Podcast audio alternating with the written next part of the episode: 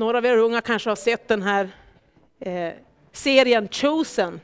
Och jag tycker det beskriver, den beskriver på ett ganska ja, bra sätt hur, det är en serie som är just om Jesus och hans lärjungar från Nya Testamentet. Och jag tycker den serien beskriver ganska bra den här spretiga lärjungaflocken som Jesus utvalde. Och så långt ifrån perfekta. Vi tänker så lätt när vi läser Bibeln att lärjungar var så perfekta. Men så var det inte. Och vi kan se i Bibeln om hur Petrus var spontan och hur hans spontanitet ställde till det ibland. Vi kan läsa om hur lärjungarna rök ihop och var oeniga. De kämpade om att vara störst. Och vi vet när Jesus behövde något som bäst, vad gjorde de då? Jo, de sov. Men visst är det befriande, för det gör att vi också plötsligt kan få vara med i den, i den skaran. Perfekta människor göra sig icke besvär och bli Jesu lärjungar. Ibland tänker vi att våra begränsningar, våra brister är ett hinder, men jag skulle säga tvärtom, det är en möjlighet. Vi läser Bibeln om hur Guds kraft fullkomnas i vår svaghet. Och det är just det lärjungaskapet handlar om, att det är Guds kraft. I en av eh, andakterna i, som, eh, i den här boken som Luther har skrivit, Ord för dagen, där står det att när mänsklig kraft går ut så går Guds, Guds kraft in. Det säger lite grann. Så när vi får bli använda som Jesu lärjungar så är också syftet att vi faktiskt får tömmas på vår egen kraft, på våra egna förmågor. Och få öppna oss upp för Guds kraft och låta han få använda oss. Och det är då hans kraft får fullkomnas i vår svaghet. Jag ser några av er här som har varit med eh, när jag var i Kenya för ett antal år sedan i bön och i engagemang. Eh, för, för några av er är det lite nytt, så att jag ska berätta lite kort bara just om, om Betesta som en verksamhet. Betesta ligger ju då i Kenya, i Kenias fjärde största stad, Nakuru. Det är en verksamhet som riktar sig till gatubarn främst. Eh, och den har funnits i cirka 20 år. Eh, jag eh, fick vara med om start, uppstarten på Betesda. och sen har jag fått besöka av Betesda ganska många gånger sedan dess, senast 2018, det ska jag berätta lite mer om. Eh, det är fascinerande att se hur de här personalen, hur engagerad de är för var och en av killarna. Vilken erfarenhet och tålamod de har. Många personal har funnits med ända sedan början och ända fram till idag, så de har ju 20 års erfarenhet från att möta barnen på olika sätt. Och jag tycker det är så fint också att få se hur eh, engagerade de är också för att barnen ska få lära känna Jesus. Det är deras huvudsyfte. Och just det här med Guds kärlek i handling, att få visa det så konkret, eh, det förvandlar människors liv. Och det tänker jag, det får vi också ta med oss när vi får sprida Guds kärlek i handling på olika sätt i vår omgivning. Det kan vara människor som lever, som, har, som är socialt utsatta, det kan vara människor som har bekymmer av andra slag, som kan behöva vår omsorg. Så det är viktigt att vi också tar till oss det, att vi får också, även om vi inte jobbar med barnen på Nakuros gator, så får vi också tjäna Gud och visa Guds kärlek i handling. Eh, Bethesda har genom tiderna haft ett antal volontärer. Det har kommit upp en liten eh, extra uppsving på volontärskapet. Vi ska få träffa några av dem lite digitalt här i, eller via en hälsning imorgon kväll på, på festen, på nyårsfesten som vi ska ha tillsammans. Eh, under, under hösten så hade vi tre volontärer ute. Under våren så kommer vi att skicka ut tre volontärer till. Och 2022 så hade vi ett par där, Karl och Filippa Svedberg, och de gjorde en fin film som några av er har sett. Men vi ska se den igen för att den beskriver väldigt bra just Betestas verksamhet.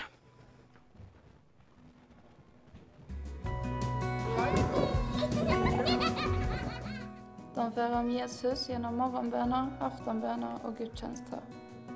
De får också vara med och bidra genom att dela vittnesbörd och läsa texter från Bibeln. På Betesda får de lära sig att laga mat, tvätta, diska och andra vardagssysslor. Här får de en gemenskap och trygghet som gör att de kan bli av med sina tidigare missbruk. Dessutom håller personalen kontakt med familjerna så att pojkarna kan åka hem under skolloven. Bethesda stöttar även pojkar som flyttat ut och nu bor hemma. Allt för att ge barnen de bästa förutsättningarna inför framtiden.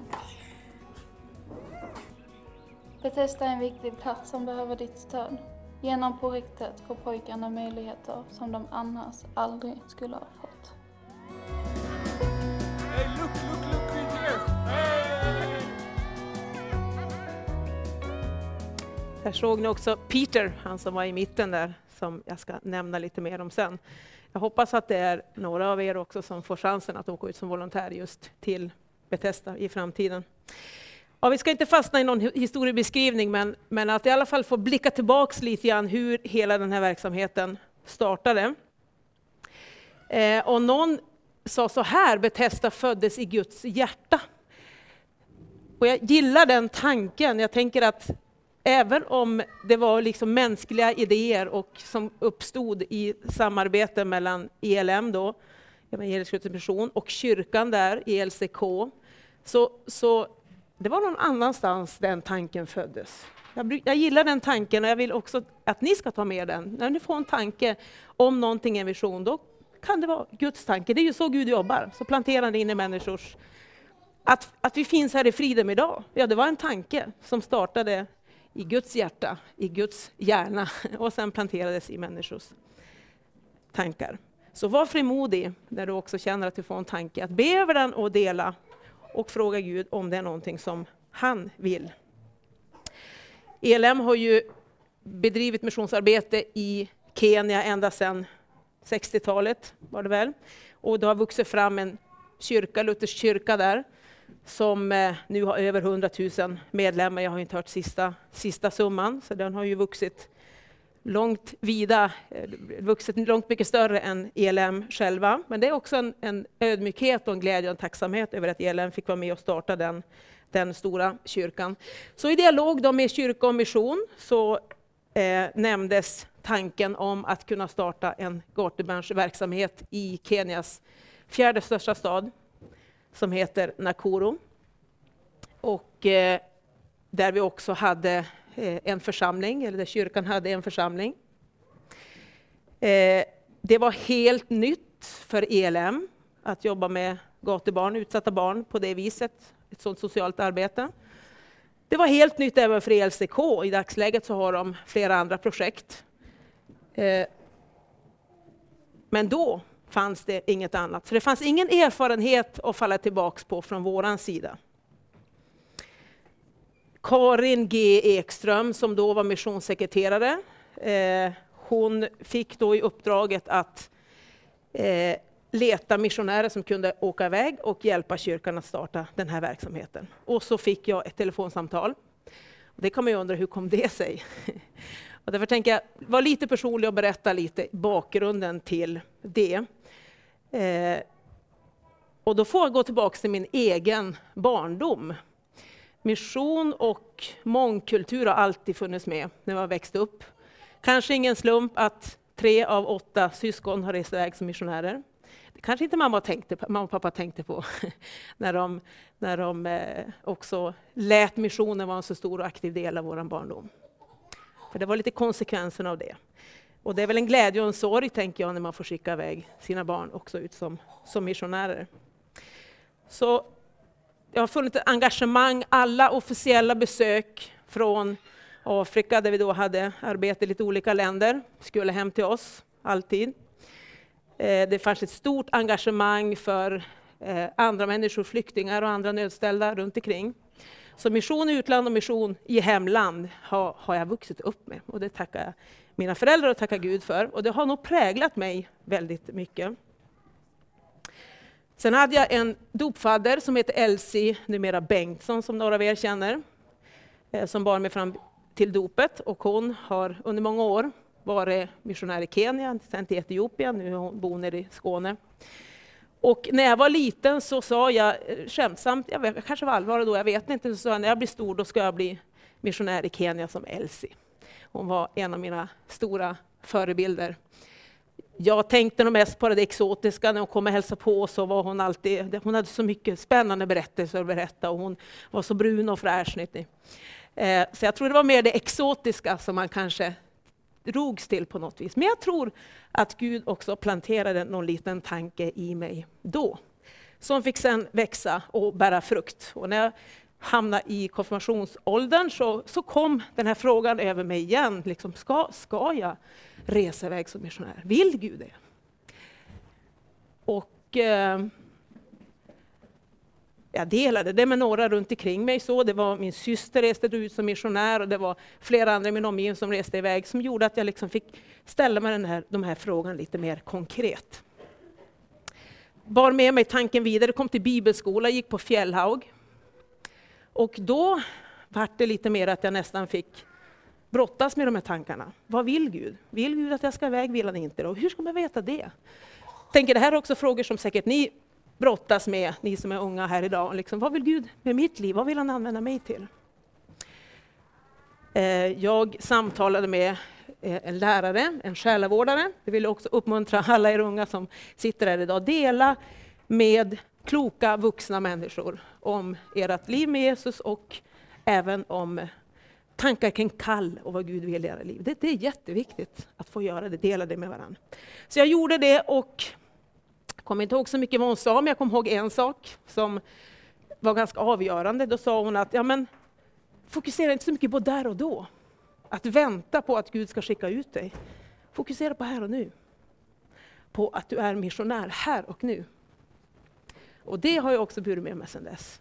För det är det det handlar om. Det handlar om, Gud kallar oss in i olika uppgifter i olika tider, men vi ska inte sitta och vänta på någon uppgift som han kallar oss till.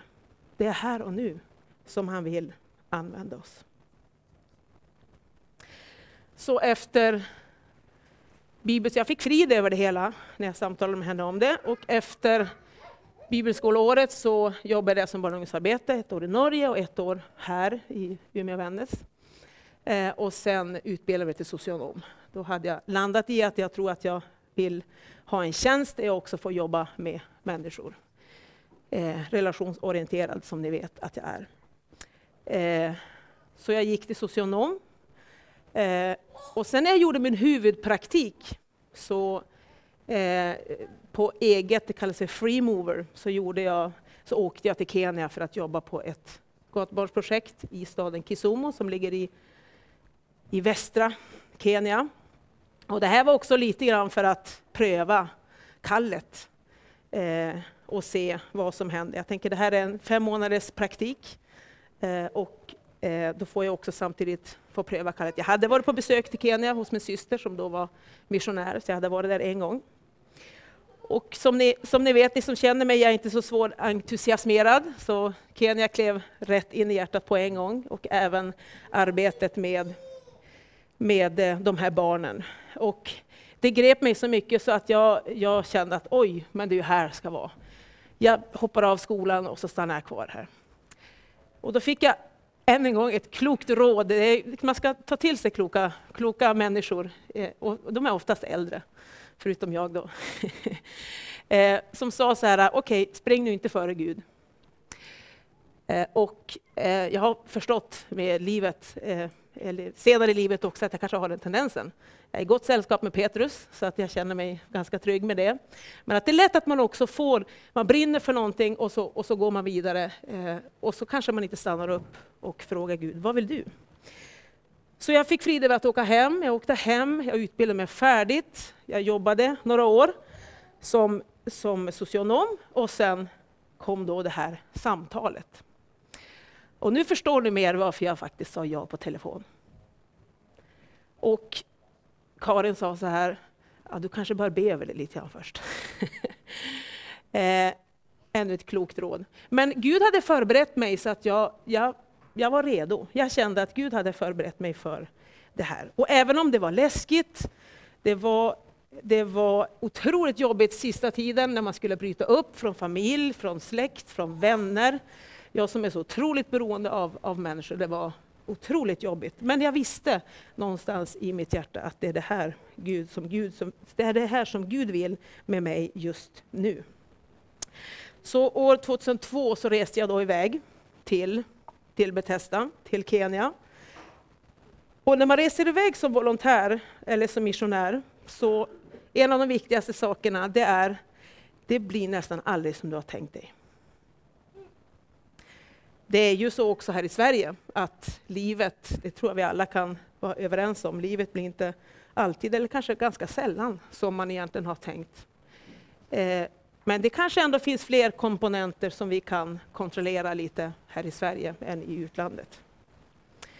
Och min första besvikelse, mitt första möte med att det inte blev som jag tänkt mig, det var att mina två tilltänkta missionärskollegor, Erik och Lena Reuterdal, Davids bror, lillebror, storebror blir det va? Ja. Skulle resa iväg, vi skulle vara tre som skulle åka och, och hjälpa kyrkan att starta det här projektet. De fick inte arbetstillstånd, jag fick. Eh, de hade packat ihop alla sina saker, bodde hos hennes, Helenas mamma, eller hemma, hemma, hemma hos dem. De var redo att åka, jag fick eh, arbetstillstånd.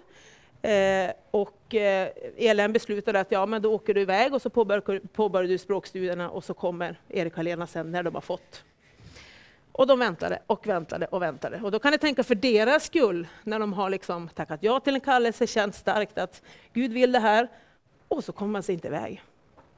Vilken besvikelse det är. Så Gud är underlig ibland. Och det är inte alltid vi förstår varför saker och ting sker.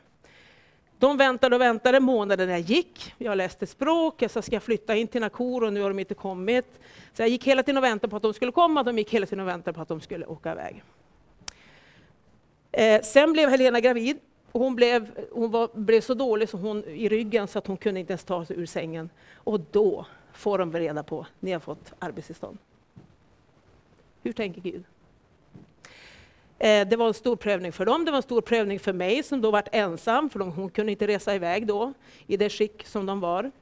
Eh, så jag var ensam i den verksamheten. Och jag hade en missionärskollega som bodde ett par timmar bort, hon hade andra arbetsuppgifter. Jag hade tack och lov min syster också, min stora syster Anki, som bodde på andra sidan Kenya, som jag kunde åka och hälsa på. Men just att vara ensam i att starta upp det här arbetet, mina eh, kollegor, eller först var det ju volontärer, vi anställde ju inte några från början som, som var med där. Eh, många av dem hade väldigt stora tankar kring det här projektet. Man har sett många andra komma med, ut från utlandet med mycket pengar och starta stora projekt. Så det fanns en oerhörd förväntan från dem. Att nu skulle det komma in jättemycket pengar, många skulle bli anställda och det skulle bli ett stort och fint projekt. Så de tittade lite konstigt på mig när jag sa att ja, vi ska nog börja i en liten skala. Vi måste först få lära känna barnen, deras behov. Eh, och så får Gud leda steg för steg. Eh, och det gick till och med så långt så att det, det, var folk som pratade om att jag förskingrade pengar, att jag tog pengarna. Eftersom de inte såg alla de där pengarna som de trodde kom från Sverige. Och som de visste att folk samlade in här i Sverige. Så det var också en utmaning i relationen till till mina kenyanska kollegor som jag inte då hade fått chans att lära känna, eller som jag höll på att lära känna. Så att åka iväg och att vara ändå i stort sett ensam om att försöka starta upp ett nytt projekt. Jag var helt ny i kulturen. Jag hade mina fem månader från det här arbetet i, i eh, eh Kisumu. Eh, men jag hade ingen livserfarenhet. Eh, det var ett nytt språk, tack och lov i stan så var det många som kunde engelska. Men allt var helt nytt, det är helt galet egentligen. Hur, hur det bara fick gå till så att någon helt novis skulle vara med och starta upp någonting som var helt nytt. återigen, Guds kraft fullkomnas i våran svaghet. Och det, var så, det är så tydligt i Betestas hela historia och hur Gud använder det lilla obetydliga och så får han hans kraft fullkomnas i våran svaghet. Det här med att vi inte hade klara tankar på hur projektet skulle se ut, det var ganska viktigt både för mig men också för ELM. Kommer ihåg när jag var på en SIDA-kurs och det var en tjej som skulle åka till Bolivien och hon hade en färdig projektbeskrivning på svenska. Det här projektet ska vi starta i Bolivien. Eh, och jag tänkte, hur i hela dagen vet ni vad de i Bolivien behöver? Så för mig och för Elen var det viktigt att jag skulle få komma ner, jag skulle få tillsammans med kyrkan identifiera behovet, tillsammans med folket där inne i och få starta upp och att Gud fick leda oss steg för steg. Men det är klart, det gjorde ju också att vi hade ingen plan. Vi visste inte hur nästa, nästa steg i det här projektet skulle se ut. Så jag dignade under mina egna och omgivningens förväntningar. Mina kenyanska kollegor frågade mig som att jag var expert. Jag kände mig totalt novis och jag överdriver inte. Jag hade inget svar. Jag kommer ihåg hur, hur jag vaknade varje morgon och ibland så kom den första tanken att vad i hela dagen ska jag nu svara på för fråga där jag inte vet vad svaret är. Eh, men mitt i det här, mitt i den här, vad ska man säga, förvirringen och, och, eh, och ensamheten så, så fick ju förstås tvingades jag någonstans att lita på Gud på ett annat sätt som jag inte hade gjort tidigare. Och det var väldigt nyttigt både för mig och även liksom för projektet som sen växte fram.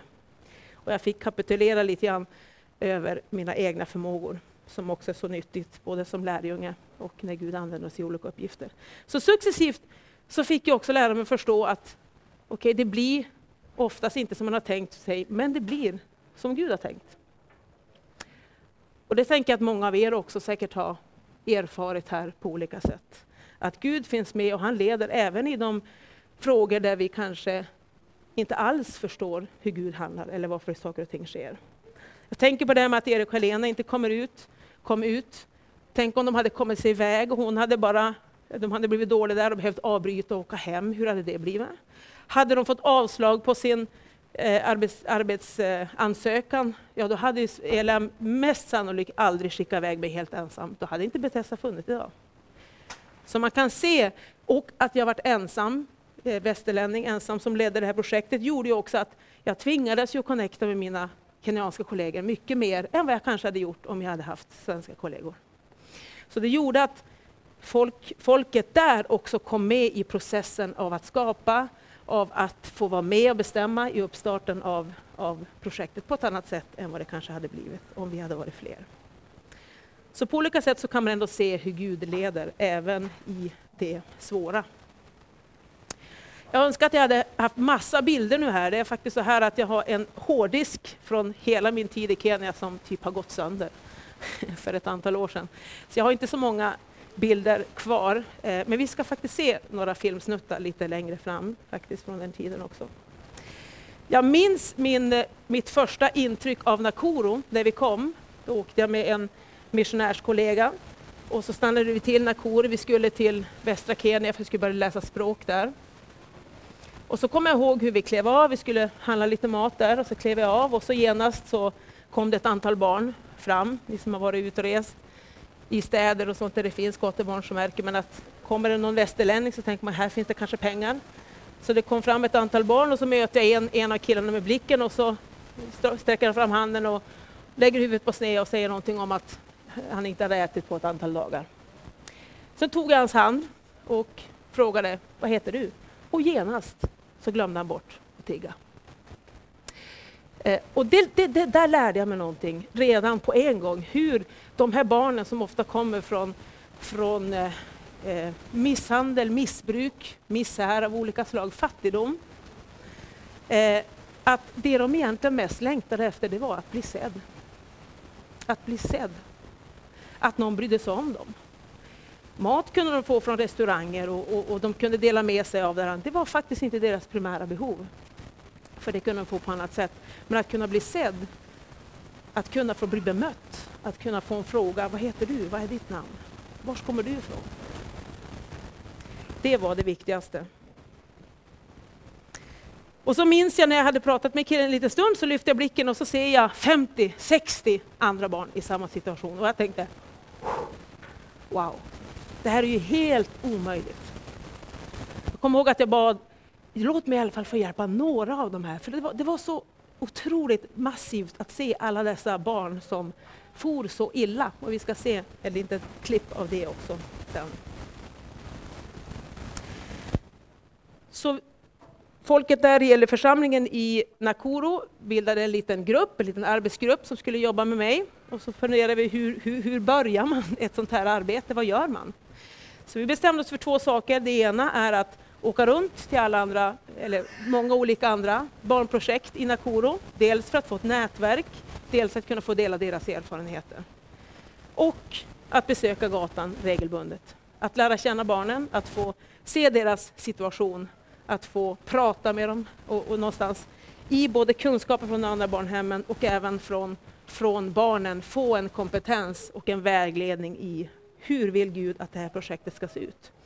Vi reste också iväg till Nairobi och var på en kurs, jag och några av mina blivande kollegor, också där vi fick lite kunskap om från andra som har jobbat mycket med gatubarn. Och vi lärde oss väldigt mycket under den processen.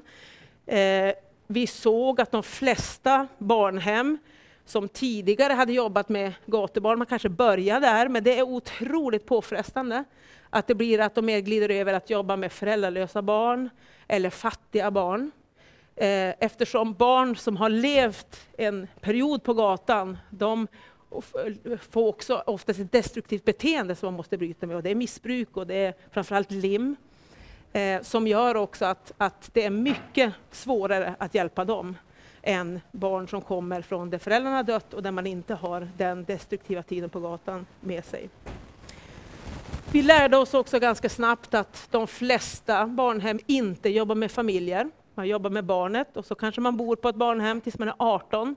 Och i en relationsorienterad kultur, som eh, Kenya ju är, eh, där är man ganska lost om man inte har kontakt med sin familj eller släkt. Och även om föräldrarna är döda så har man alltid någon moster, eller faster, eller kusin eller, eller släkting.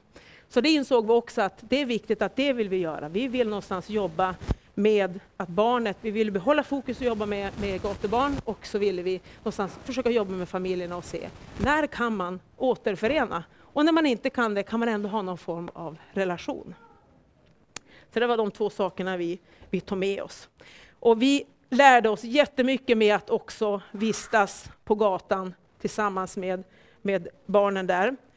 Vi förstod att Nakura var indelad i olika baser, i olika gäng som tillhörde olika platser som de hade som sin egen bas. Eh, vi såg hur de yngre pojkarna blev väldigt väl omhändertagna från de äldre, men också förstås utnyttjade. Så det vart en lojalitet Eh, där de barnen, de, de, fick, speciellt de mindre barnen, de kom, det var de äldre som tog hand om dem, men det fanns också förpliktelser med det hela. Eh, och barnen, de yngre barnen skickades ofta för att tigga pengar, för att av förståeliga orsaker så var det enklare för mindre barn att kunna få in mer pengar. Så de större killarna skickade iväg de yngre att tigga pengar. Limmet som eh, egentligen ett skolim som man säljer efter vägen. Blev också väldigt, eller är väldigt effektivt, det används även idag, för att, eh, för att motverka kyla, för att motverka ångest och nedstämdhet, hemlängtan. Limmet var jätteeffektivt, är jätteeffektivt för att någonstans dämpa alla de här behoven som barnen har. Och eh, långvarigt använde vi, träffade, jag träffade också några av de äldre killarna som hade använt lim under många år och den slår ut, alltså den är en väldigt farlig drog, den slår ut hjärnans kapacitet på ett särskilt sätt. Så eh, många av de som använt lim i många år eh, hade jättesvårt att lära sig saker och ting och att bara fungera normalt. Så väldigt effektivt men också väldigt, väldigt farligt. Eh, och att bygga förtroende hos de här barnen, det tog tid. Eh, och nyckeln det var precis det som är temat idag, att visa Guds kärlek i handling. Att visa dem omsorg. På gatan lär man sig snabbt att stjäla, att ljuga, att ta sig fram. Det handlar om överlevnad, det är inget konstigt i det. Eh, så att bygga förtroende hos dem. Hur ska de kunna lita på mig? Om de har föräldrar som har svikit, varför skulle inte jag svika? Om de har de äldre på gatan som också utnyttjar dem, varför skulle inte jag göra det? Så det var ett ganska långvarigt arbete att bygga det här förtroendet. Eh, att besöka dem regelbundet, att se, att försöka komma ihåg deras namn. Det var en utmaning för mig när många heter Mwangi och Kamau och sådana konstiga saker som man inte ens har i sin hjärna innan man kommer ner. Så ska man skilja på det och komma ihåg deras berättelser. Eh, äta deras mat fick man göra ibland. gjorde jag inte så ofta. Jag kommer ihåg särskilt ett tillfälle när, vi, när det var några som skulle bjuda mig på kokt potatis som de hade kokt där i en liten skräphög, stanken var förfärlig, eh, i någon gammal konservburk. Och tusen tankar går igenom min, tank, min, min hjärna. Var har de fått potatisen ifrån? Vilket vatten har de kokat det i? Men jag tänkte, det är ju i alla fall kokat. Så jag tänker, så dåligt kanske man inte kan må av det. Och jag visste att hade jag inte velat ta deras mat, då hade det varit en statement. Att jag accepterar det, men jag accepterar inte det du vill bjuda på. Och det hade skadat förtroendet. Så jag tror några av er känner Kurt Westman, han lärde mig en bordsbön. Lord, I'll put it down if you keep it down.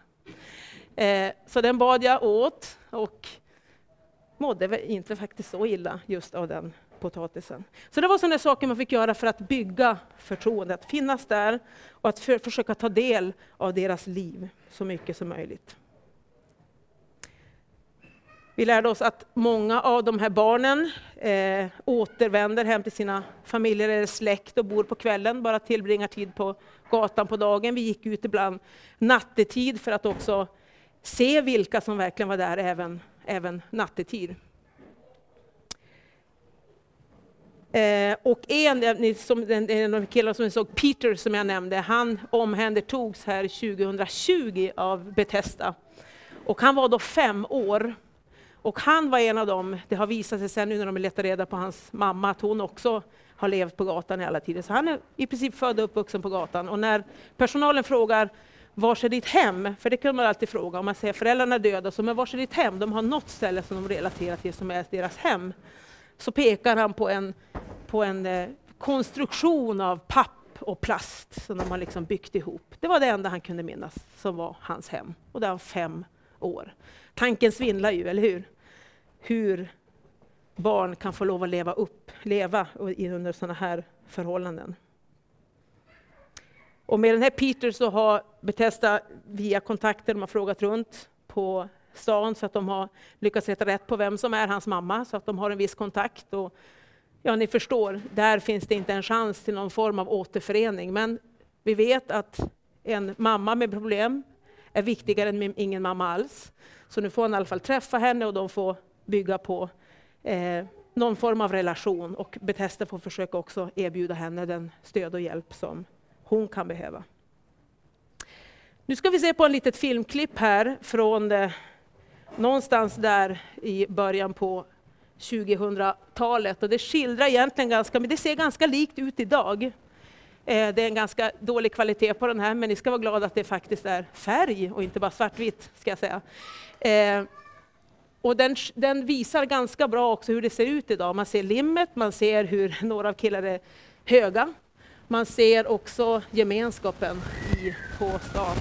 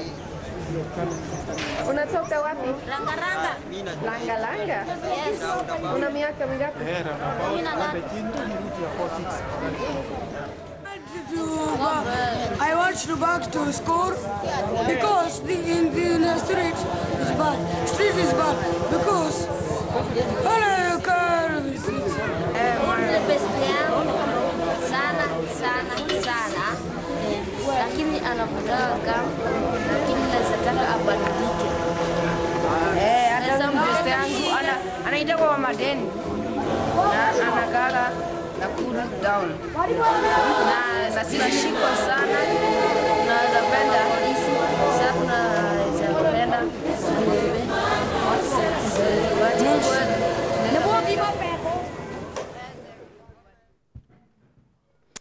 Där fick ni göra ett litet kort besök på Nakoros gator. Det griper tagen, eller hur?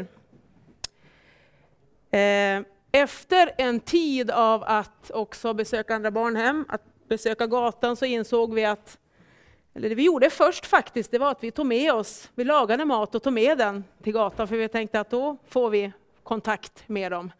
Men det förstod vi, det var inte så klokt. Vi gjorde mycket blunders den här första, första tiden. För det var det några grannar som sa så här, vet ni vad, nu börjar de andra barnen också från, från, från grannarna här och springa på gatan för att äta, för ni har så god mat.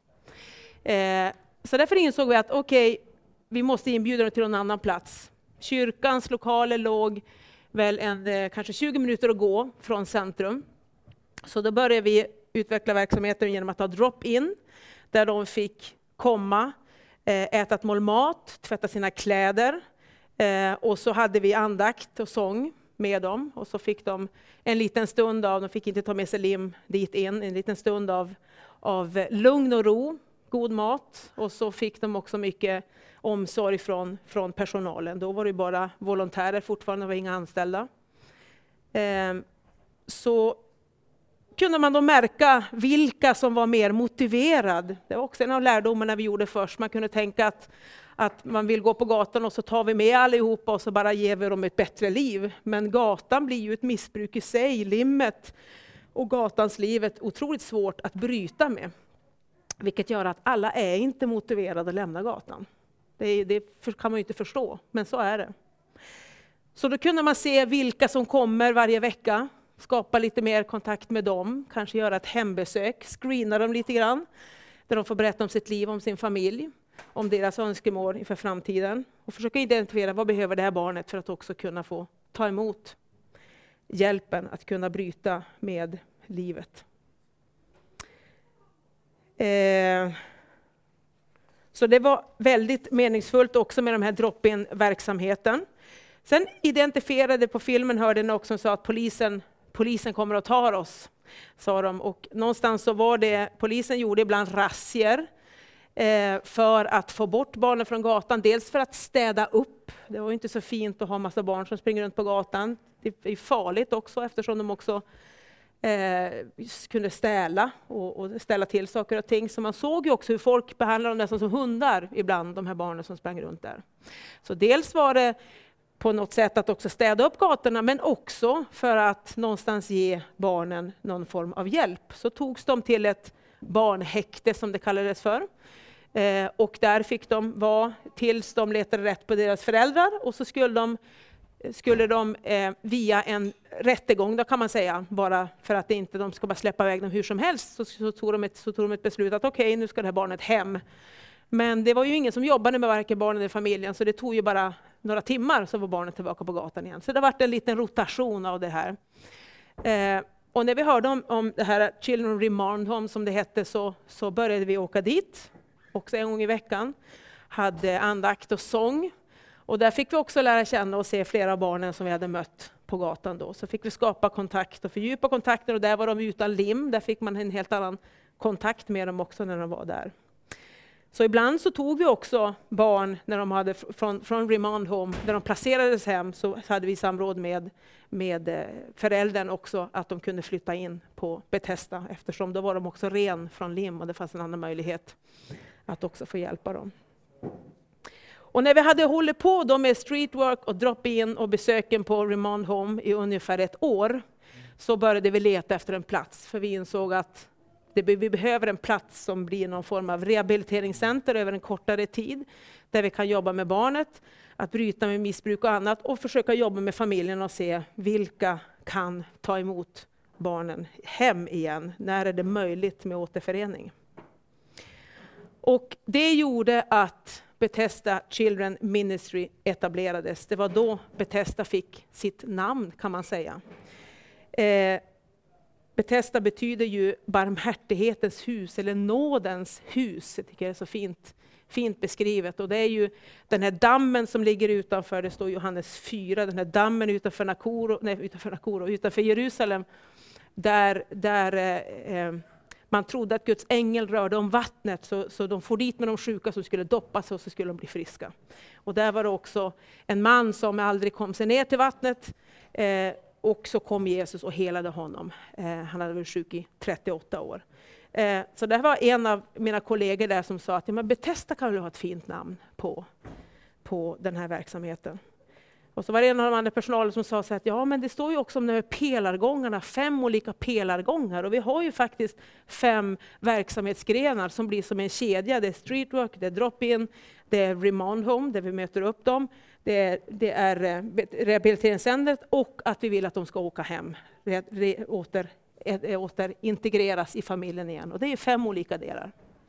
Så Betesta blev namnet och så formulerade vi också de här tre Ren, Rescue, Rehabilitate and Reintegrate. Alltså att rädda från gatan, att rehabilitera och sen att återintegrera till familjen. Så det var som vårt slagord. Och så i mars 2004, det är alltså två år efter jag kom ut, eller knappt två år ska jag säga, så då hade vi då invigdes Betesta Children Center, som det då hette. Sen har Bethesda flyttat till en annan plats utanför Nakuru, men först hade vi en plats som var inne i Nakuru. Och redan då så påbörjade jag, för då ska jag åka hem på min tio veckors ledighet som missionär, så har man två år och sen tio veckor i Sverige och så två år till. Det är liksom perioderna som ELM har. Nu vart det drygt fyra år, det vart fyra och ett halvt som jag var ute totalt. Men jag skulle hem på de tio veckor, så det gjorde att vi hann precis bara inviga centret. Personal anställdes av den lutherska kyrkan. Jag fick vara med i processen, så, men det var kyrkan som anställde. Eh, så fick jag redan då börja en överlämningsprocess eh, som gjorde att när jag kom tillbaks under de sista två åren så kunde vi jobba mer med Alltså att de skulle ta över ägarskapet. Så att när jag åkte hem, att de också kunde fortsätta driva arbetet själva. Eh, så det var en invigning med pompa och ståt. Det var representanter i Kenya, man var väldigt officiella, man tycker om högtidliga fester. Vi hade besök från huvudkontoret, ELCKs huvudkontor i Nairobi som kom dit. Vi hade Townchief, Nakurus Townchief, vi hade representanter från andra barnhem i, som vi hade nätverksarbete med. Och alla lovordade den här verksamheten och tyckte det var så bra. Vi hade åtta killar, prydliga, välklädda, rakade, nyduschade, som satt längst fram och som kunde vittna om livet på gatan och om hur Jesus hade förändrat deras liv. Det var en riktig, riktig fest. Och så en vecka senare, vad händer då? Då tar Gud ner oss på jorden igen. Eh, det kom några killar från gatan och skulle besöka dem. Och vi tänkte så här, ja men det här är ju jätteinspirerande, tänkte vi. Att de här från gatan får komma och hälsa på sina gamla kompisar och få se någonstans hur de har förändrats. Så vi släpper in dem. Eh, men så i en liten stunds ouppmärksamhet från personalen, vad händer då? Jo, en av killarna drar upp en limflaska. Och inom några sekunder så var alla barnen, förutom en, hög på lim. Och vad händer då? De försvann. En efter en springer de över stängslet och bara försvinner, förutom den killen som inte hade sniffat lim. Eh, personalen som var på plats ringer in oss andra och vi kommer dit. Och som sagt var med erfarenheten som man fick sen, att de flesta gatubarnen springer tillbaka på gatan en eller två vändor, kanske innan man bestämmer sig. Det fick vi lära oss sen. Men, men i det här skedet så, så hade vi inte riktigt den erfarenheten och vi tänkte nu har alla farit. Vad gör vi för fel? Vi kom överens om att vi skulle åka iväg och försöka leta rätt på dem.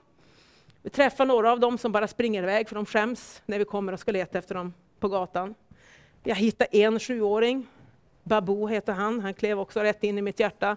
Han låg och var helt neddrogad, men vägrade följa med oss tillbaks. Vad gör man? Vad gör man då?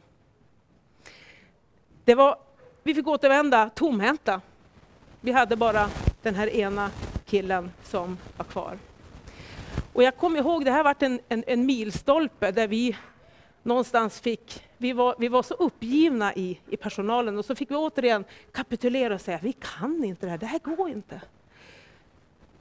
Jag kommer ihåg hur vi till och med gick ner på knä och bad Gud, du, du måste, du måste ta över det här arbetet, vi, vi kan inte det här.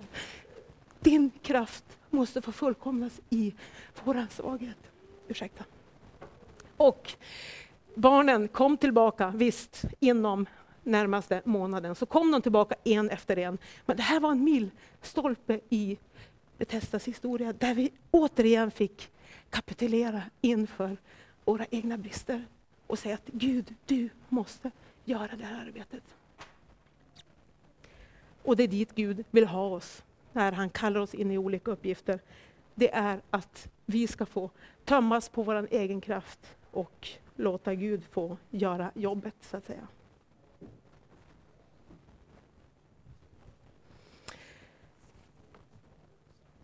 Jag ska dela också om en annan, vi ska se här, jag har så många berättelser att dela med mig av. Jag ska bara dela om en, om en tjej också som vi hade kontakt med på gatan. Det var också en stark berättelse. Att vara gatubarn, gatukille är otroligt jobbigt, men ni kan ju ana hur det är att vara tjej på gatan med allt vad det innebär. Jag hade kontakt med en tjej, Betesda var bara för killar. Vi insåg på en gång att vi kan inte blanda både killar och tjejer på ett och samma ställe. Det är fler som hade försökt och det funkar inte. Så eh, den här Susi, som hon heter, Susi, eh, hade vi lite kontakt med gatan, hon var 14 år.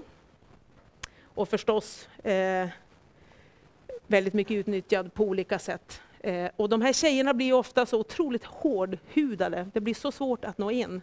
För de är så svikna, de är så utnyttjade, de är så trampade på så att det blir så svårt att, att få bygga förtroende med dem. Men den här Susie hade vi, hade vi, fick vi ändå ganska bra kontakt med. Men eh, livet var för hårt för henne. Hon orkade inte mer. Så hon tog sitt liv faktiskt. Eh, och vi åkte hem till hennes pappa utanför Nakuro och berättade och hon, han bröt ihop totalt. Det var den enda släkting som vi visste att hon hade. Hon hade säkert andra, men det var ingen som brydde sig om henne. Eh, och så i personal, det var så fint också det här med personalen, för då var det en av mina kollegor som sa så här att ja, Susie är ju egentligen inte del av Betestas verksamhet, men den här pappan kommer inte att kunna ha råd att köpa en kista och begrava den, alltså henne. Så vi samlade ihop i personalen från, sina, från våra egna fickor eh, eh, så att vi kunde köpa en kista och kunna vara med och begrava Susi. Susi. Eh, så det gjorde vi och vi satte en dag för begravning. Och vi, eh, traditionsenligt då i Kenya så begraver man ju oftast i, på sin hemplats ute på gården. Så vi gjorde upp med pappa. Vi köpte en kista och så den morgonen när vi skulle åka till bårhuset, som man också gör till Kenya, så åker man till bårhuset och så hämtar man ut kroppen och då brukar oftast släkt och sånt samlas där också. Det är så i Kenya att det är hundratals och åter hundratals som kommer på en begravning. Men vi visste, Susie har ingen som bryr sig, bryr sig om henne, så vi förväntar oss ingenting när vi kommer dit. Och vad händer när vi kommer dit? 50-60 gatubarn som är där utanför eh, bårhuset.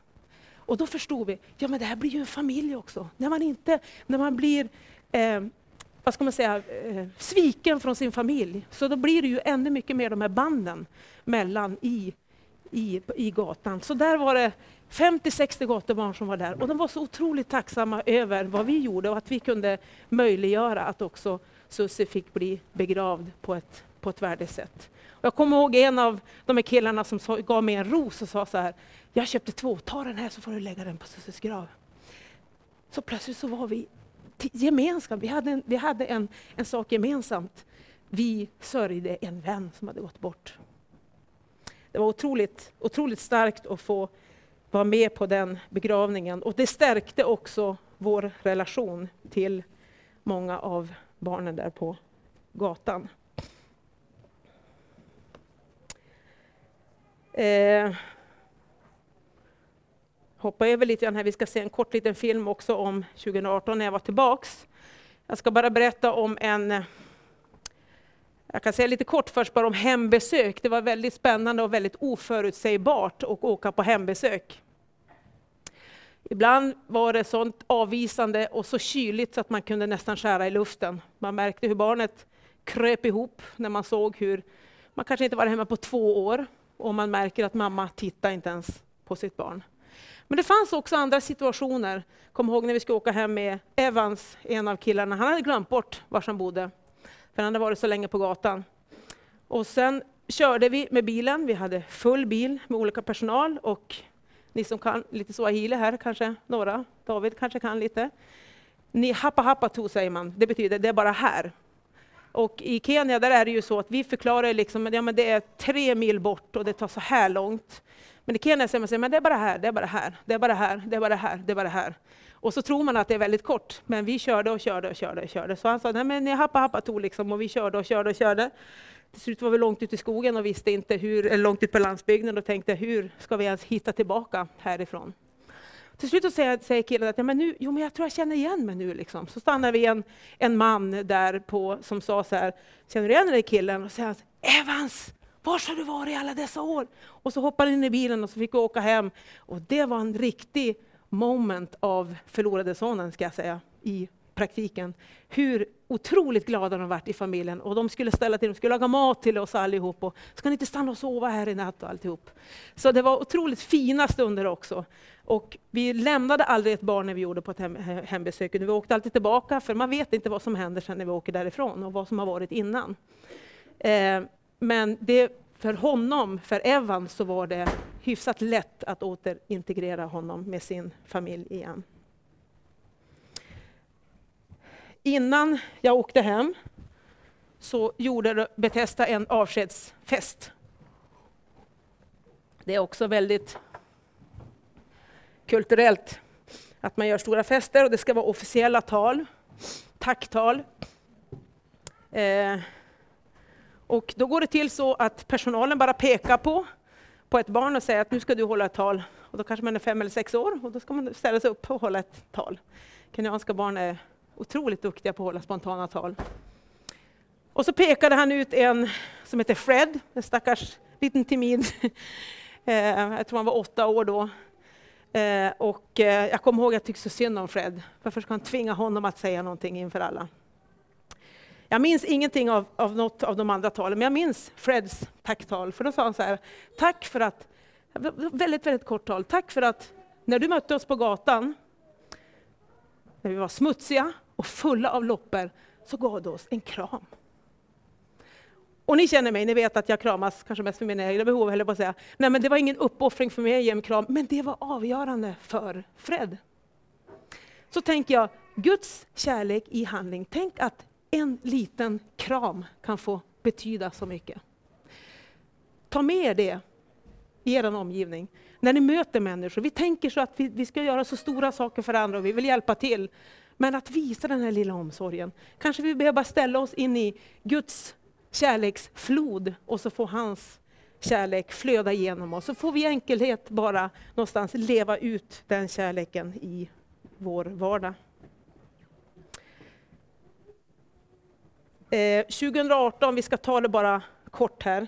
2018 fick jag chansen att åka tillbaks och det var otroligt mäktigt att få se många, jag har varit tillbaka flera gånger, men då hade de gjort en sån där boys camp, en läger för barn, både som nu bor på Betesda och som har bott på Betesda tidigare. Det var otroligt mäktigt att få träffa flera av de pojkar som lämnade gatan eh, på, i början på, på eh, millenniet, när, när jag var där och få se hur någon är eh, pastor i en stor församling i Kisumu, en annan läste teologi, en tredje tog med sig sin fru för att visa upp, som frågade så här, ja, men hur var Moange egentligen när han växte upp?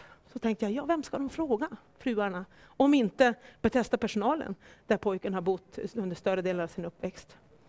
Så det var otroligt fint att få se. Och så var det Första dagen så frågade personalen, vad har ni för förväntningar på den här Boys Camp? Det var också fint att se hur de äldre barnen som då hade lämnat gatan och som levde ett, ett vanligt liv, om man får säga så, kunde också inspirera barnen som de var nya på Betesda och dela med sig. Så personalen frågade, vad har ni för förväntningar? Och då var det en liten kille som sa så här, jag vill bli döpt. På Betesda så har de en egen pastor och väldigt god undervisning. Eh, och, men de hade inte haft eller det var ett, de hade haft undervisning ett tag, men det var flera barn som inte var döpta. Så när det var en sa, jag vill bli döpt, så var det flera, ja men det vill jag också, det vill jag också. Eh, Kenya är ju ett kristet land, men, men det är många av de här barnen som har växt upp i sådana här familjer som inte alls är döpta.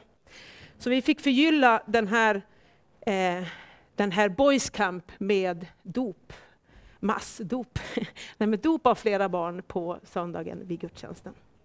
Så vi ska se en liten hälsning från där också innan vi avrundar. Nikielewa wewe ni zaidi ya vile nilivyoambiwa juu yako, tena sauti yako yanizidia sauti zote ninazosikia. Ninashangaa nikielewa wewe ni zaidi ya vile nilivyoambiwa juu yako, tena sauti yako Baba yanizidia sauti zote ninazosikia. Yale umetenda Baba, yote ni makuu, maana wayatenda. Kwa upendo. Yale unasema Baba, yote ni kweli,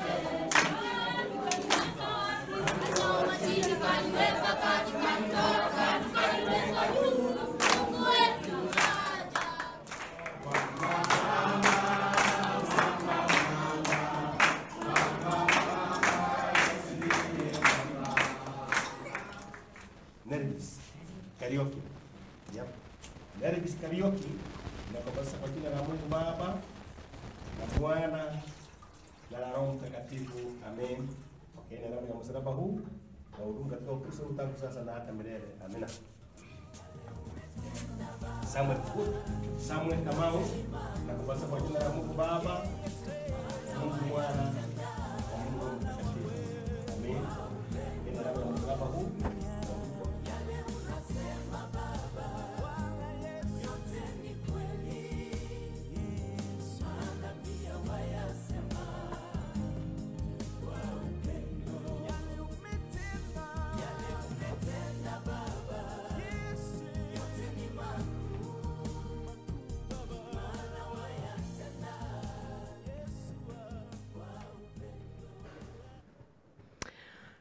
Vi ska avrunda det här. Jag hoppas och ber om att, det- att det här har fått vara inspirerande för också er att leva ut lärjungaskapet.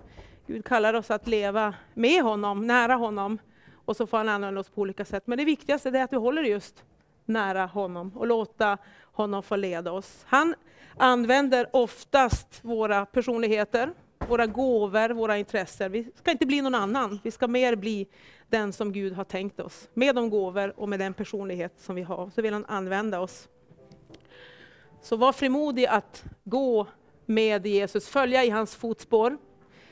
Eh, jag tänker att vi får be om att han får leda oss till de platser där han behöver oss som mest. Och I de uppgifter där han behöver oss som mest och där vi behöver honom som bäst. Ska vi be. Tack Jesus för att du kallar oss att tillhöra dig, att vi får vara dina av nåd. Det är så stort så att vi, vi fattar det inte. Jesus, nu ber vi om att du ska dra oss nära dig, att du ska göra oss villiga att också bli kvar hos dig och att användas av dig också på olika sätt. Tack för att du jobbar i oss, att du jobbar genom oss. Hjälp oss att kunna praktisera din kärlek i handling, i den omgivning som vi befinner oss i. Vi ber om din välsignelse över Betesta-verksamheten där, alla barn som har passerat genom verksamheten under dessa år. Ber om din välsignelse över personalen. Vi ber om att Betesda ska få lov att vara en plats där människor får möta dig och få, få förvandlas i mötet med dig. Det ber vi om i Jesu namn. Amen.